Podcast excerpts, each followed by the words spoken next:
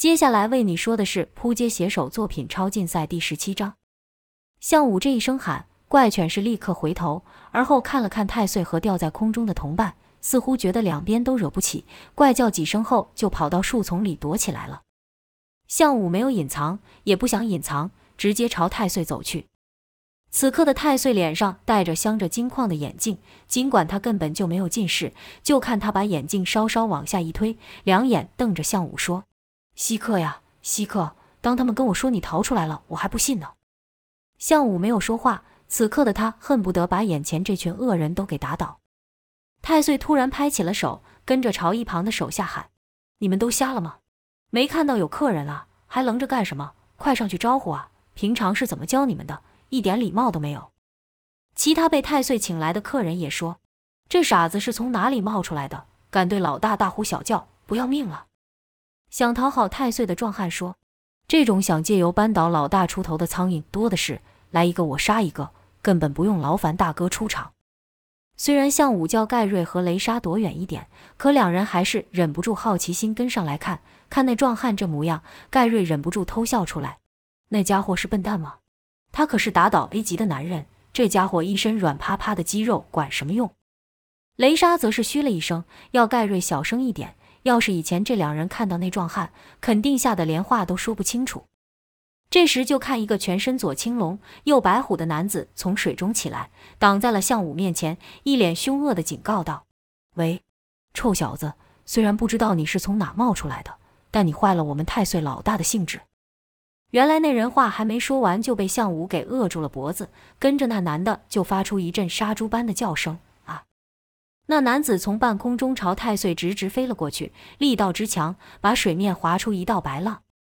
太岁反应也快，一抬手便用机械手臂把那人给打到一旁。砰的一下，刚才还在逞凶的恶人，现在像坨烂泥一样撞在墙上。看到这一幕，刚才说狠话的人都闭嘴了，全部看着项武，心想：这家伙什么来头？跟太岁一样，穿着什么特殊的武器吗？不然怎么会有这么大的力量？太岁根本不在乎刚才帮他出头的人死活，只是拍手说道：“一群废物，动起来呀！我花这么多钱养你们，是叫你们来看戏的吗？”手下们才会意过来，纷纷取出武器，二话不说朝项武攻击。要是以前的项武，就得立刻找掩护以躲避这阵枪雨。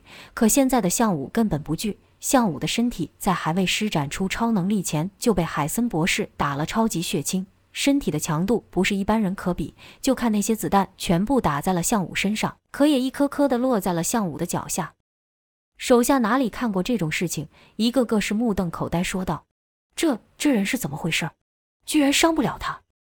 就看项武站在泳池边上，双手向前，跟着朝左右一分，随着他手分开，泳池内的人纷纷叫道：“怎么回事？这水怎么动了起来？难不成下面有火山是吗？”原来他们感觉到平静的水突然滚了起来，好像有巨大的暗流在他们脚下卷动。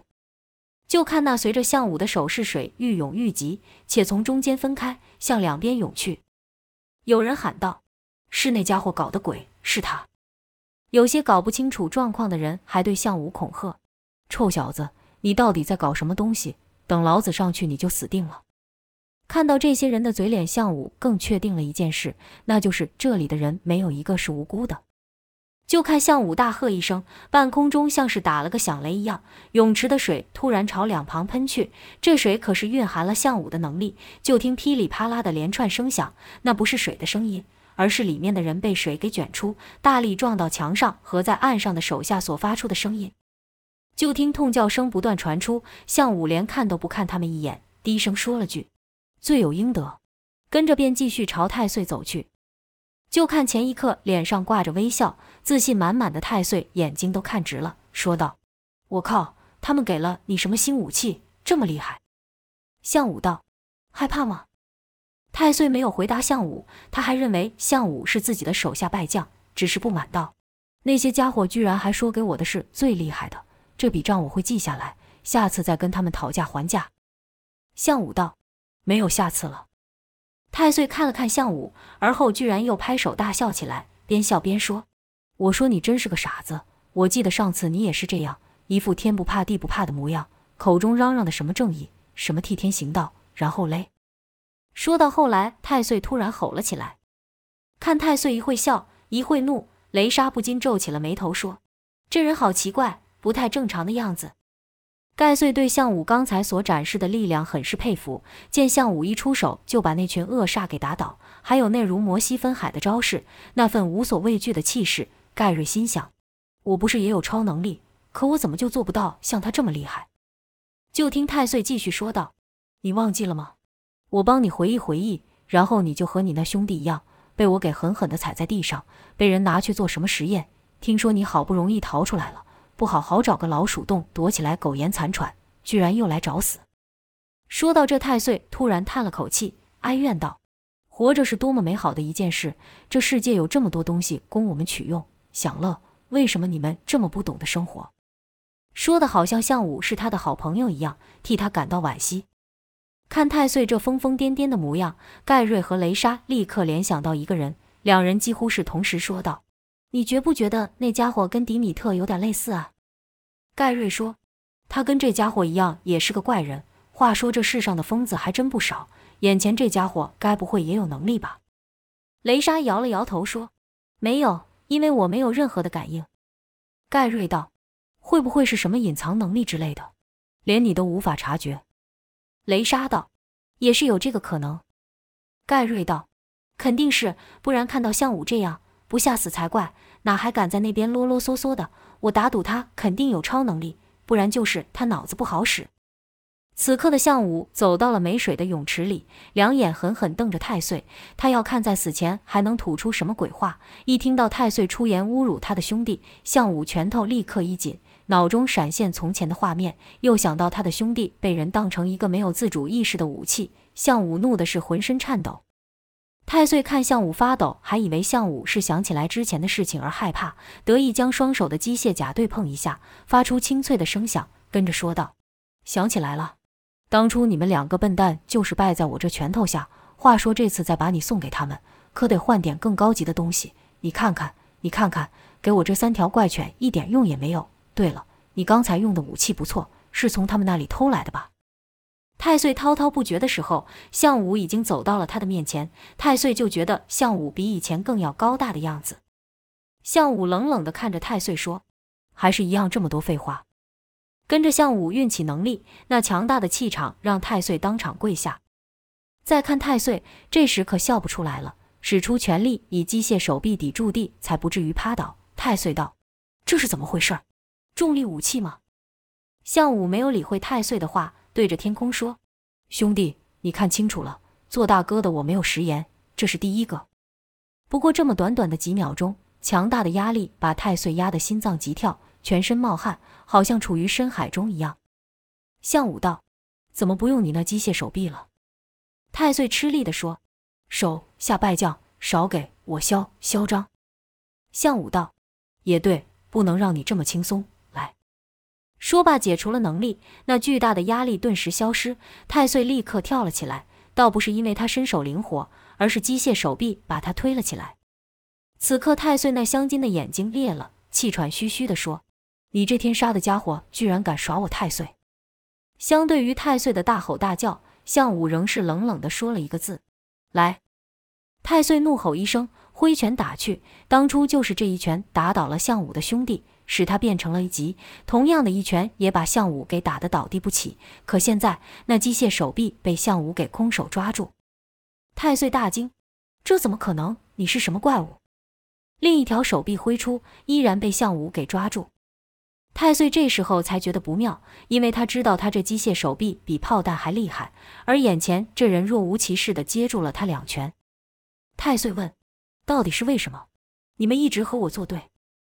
这问题当初太岁也问过，项武的回答也和当初一样，说道：“替天行道。”跟着双手一用力，就听一阵噼啪声响，伴随着太岁的惨叫声，他的机械臂甲居然被项武给捏凹了。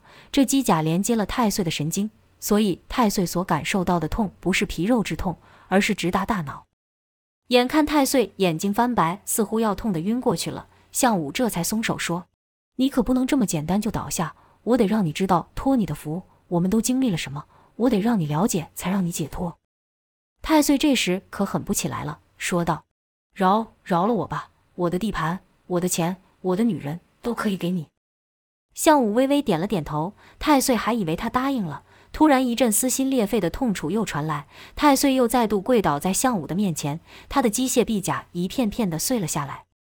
项武哼了一声说：“这连我兄弟所受到痛苦的十分之一都不到，给我站起来！”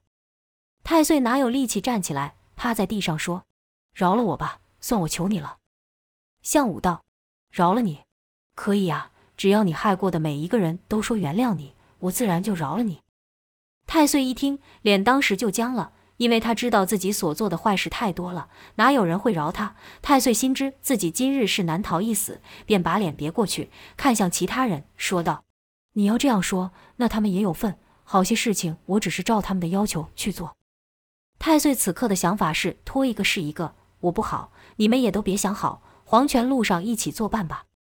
向武头稍微一撇，也看向其他人。那些和项武视线对上的心脏就好像要停止了一般，宛如看见了死神，赶忙哀求道：“不不不，不干我的事！他是老大，坏事都是他叫我们去做的，我们也是千百个不忍心。但你也知道他的手段，我有个兄弟没听他的话，过几天就消失了。”此人一说话，此他人立刻跟着附和，说道：“他说的是真的，这人残忍的很。我们其实早就看不下去了，可他仗着他的势力，跟那奇怪的臂甲，我们能怎么样？”他常说的一句话就是“顺我者昌，逆我者亡”。我们可没有您这样的力量对抗他，我们其实也是无辜的受害者呀。这些人开始时还替太岁出头，现在看太岁倒了，立刻反咬一口，一点江湖道义也没有。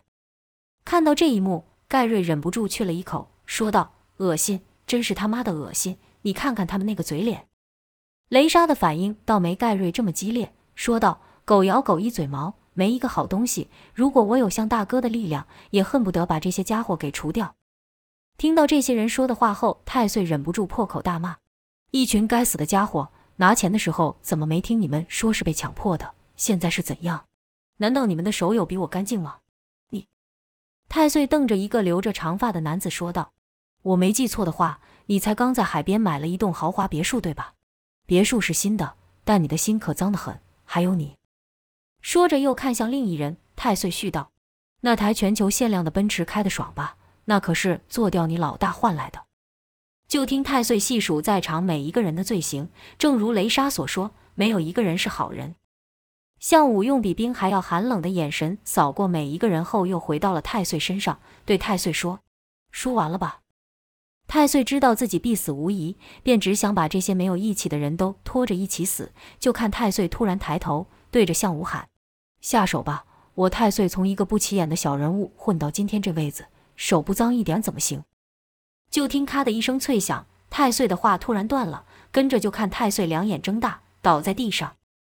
项武转过身来，看着其他人没有说话。项武没有说话，没有一个人敢说话。他们不知道项武是在心里对他的兄弟说：“可以安心了，太岁已经被他给除去了。”而后，向武向前踏出一步，只不过是一步而已。就看场中人全部转身想要逃跑，可刚一动作，就被一股强大的压力给牢牢压在地上。这些人没有机械臂甲，根本受不了这强大的压力，是直接趴倒在地，口中喊道：“饶了我吧，再给我一次机会，我知道错了，我发誓从今以后洗心革面，做个好人。”还有人说：“不如这样，你当我们的老大，我们全都听你的，你说什么，我们就做什么。”这样还不行吗？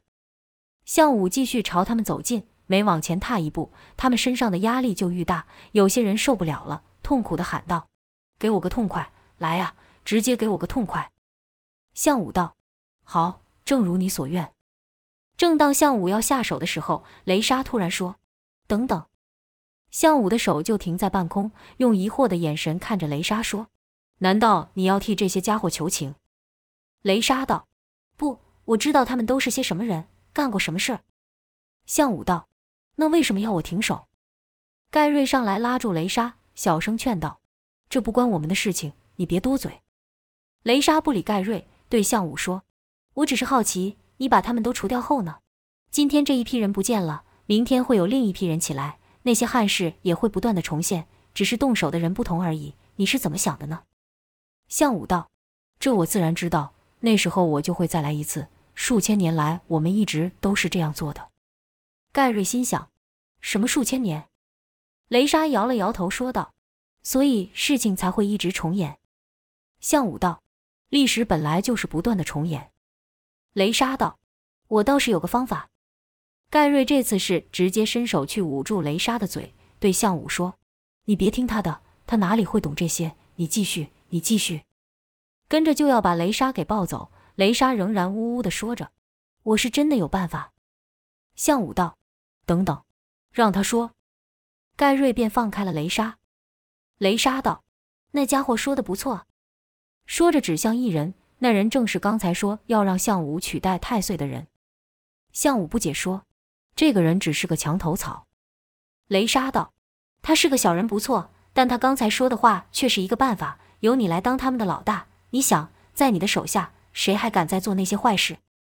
被指的那人听雷莎居然赞同自己，便立刻说：“没错。”我就是这个意思，我看出来了，你比太岁那家伙好太多了。我早就盼望有你这样的，这样的什么？那人突然词穷说不出来。要说老大嘛，怕向武觉得拿他跟太岁比较不高兴，可不叫老大，那得叫什么呢？那人就说不上来了。另一个人喊道：“英雄！”那人这一喊，其他人都看向他，因为英雄是惩奸除恶的，而他们都是所谓的恶人。叫项武英雄，那不就代表项武得把他们给除掉？他旁边的人便小声提醒道：“你说错了。”那人却以更大、更夸张的声音说道：“没有错，他就是英雄，惩奸除恶的英雄。在他的手下，那个专做坏事的长毛，就算是死了，以后只有做好事的长毛。”其他人听完后，先是傻眼，心想：这么恶心的话，他都说得出来，这还是那个赤着身子，拿着两把刀就杀到对头场子的长毛吗？更多人在意的是这样说管用吗？就看雷莎点了点头，表示赞同，但向武没什么动作，脸上尽是厌恶之色，觉得这些人真是没救了。为了活命，什么话都说得出来。对雷莎道：“正所谓江山易改，本性难移。你不明白这些人的劣根性，他们都是无可救药的一群人。”这点盖瑞是站在向武那一方的，说道：“向大哥说的没错，你看这些人刚死老大。”立刻就拜向大哥做老大，一点立场都没有，说的话哪里能信？这种事你不懂就别乱说话了。盖瑞自己都没注意到那句向大哥叫的有多么自然。雷莎还不放弃，说道：“他们做了这么多坏事，就这么轻易的放过他们吗？不觉得太便宜他们了吗？”这话一出，场中的人都是一愣，原本以为这不知道哪里冒出来的女生是帮他们求情的，怎么突然又说这种话？向武又看了一下那些人，说道：“确实太便宜他们了。”雷莎道：“我要让他们赎罪，赎完最后他们才可以死，可不能让他们这么轻轻松松的死。”雷莎的话还真打动了向武。向武问：“你的意思是？”雷莎道：“他们必须把那些黑钱都吐出来，还给那些被害人，然后还要做许多事情来弥补他们的罪。到了那时候，他们才有资格去死。”听到雷莎所说的话。盖瑞不禁想起了往日当小混混的日子，偷鸡摸狗的事做了不少，但那也是被生活所逼。他何尝不想往上爬，发大财，受人尊敬？谁想要一直做这些既让人瞧不起又危险的事情？他都数不清有几次被人打倒在街上了。还记得有一天，他去求一个稍微比他有势力的人给他一份工作，那人对他说：“若有神仙能做，谁要做禽兽？”跟着指着他的鼻子道：“上面的位子。”早就挤满了，他们有钱有势，你有什么？我看你就别妄想了，帮我们跑跑路就好了。而眼前这些人，就是所谓地下世界中顶层的人。原本一直没意见的盖瑞突然说道：“对他们没资格这么简单就去死，他们不配。”雷莎有些意外的看了盖瑞一眼，说道：“你干嘛？”盖瑞道：“还能干嘛？我挺你啊！真心觉得你说的有道理。这些家伙坏事做尽，整天使唤人。”下面的人冒着生命危险，他们只顾着吃香喝辣的。现在出事了，拍拍屁股就想死啊？哪这么容易？你说的对，他们没这资格。雷莎跟盖瑞的话，向武赞同了一半，但一想到自己兄弟的死，便有一股冲动把这些社会的毒瘤给除了。但他也知道雷莎说的不错，这一批人死了，很快的又会出现下一批人，永远不会有尽头。向武这一犹豫，能力就减弱了。众人身上的压力瞬间轻了不少。场中几个老大互看一眼，平常处处针对、互不相容的几个人，此刻居然很有默契地说：“对啊，那位美女说的不错，我们该死，我们真的该死。但这简单就死了，真的是太便宜我们了。旁边的人立刻附和：“那位帅哥说的也对，我们都是坏事做尽的家伙，垃圾，我们必须受到惩罚，用一辈子的时间去弥补自己做的恶事。像太岁这样，实在是太便宜他了。”而后每个人都喊了起来：“我有罪啊！别轻易饶了我！”看到这些平常杀人不眨眼的狠角色，为了活命，居然一一细数自己所做的恶事，项武更是觉得反感。但雷莎说的不错，杀他们简单，可对被他们害的人却没有任何帮助。项武哼了一声，说道：“你们这些人为了活命，什么也说得出来，谁知道你们说的话算不算数？”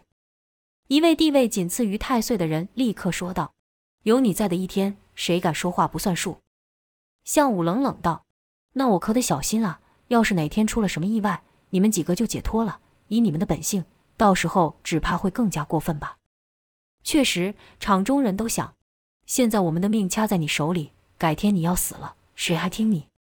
更有人开始盘算的该怎么样弄死项武，可这点小算盘哪里瞒得过雷莎？雷莎也知道些人不是好多东西，口是心非，背后下狠手的人不是少数。雷莎立刻指向一人说：“这家伙现在就在想要怎么暗算你。”那被雷莎指的人是一个以凶狠出名、专门伤害老弱妇孺的人。有些事场中好些人都下不了手，但他就敢。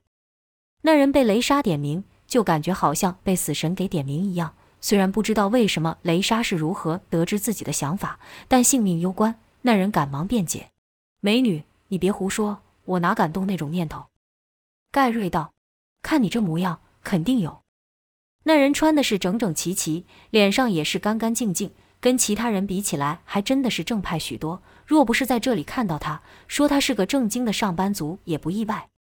那人尴尬的笑了几下，说：“这理由也太牵强了吧，没有人信的吧？”呵呵，刚喝了两声，喝不出来了，因为向武说了一句：“我信。”而后那人就倏的一下消失了。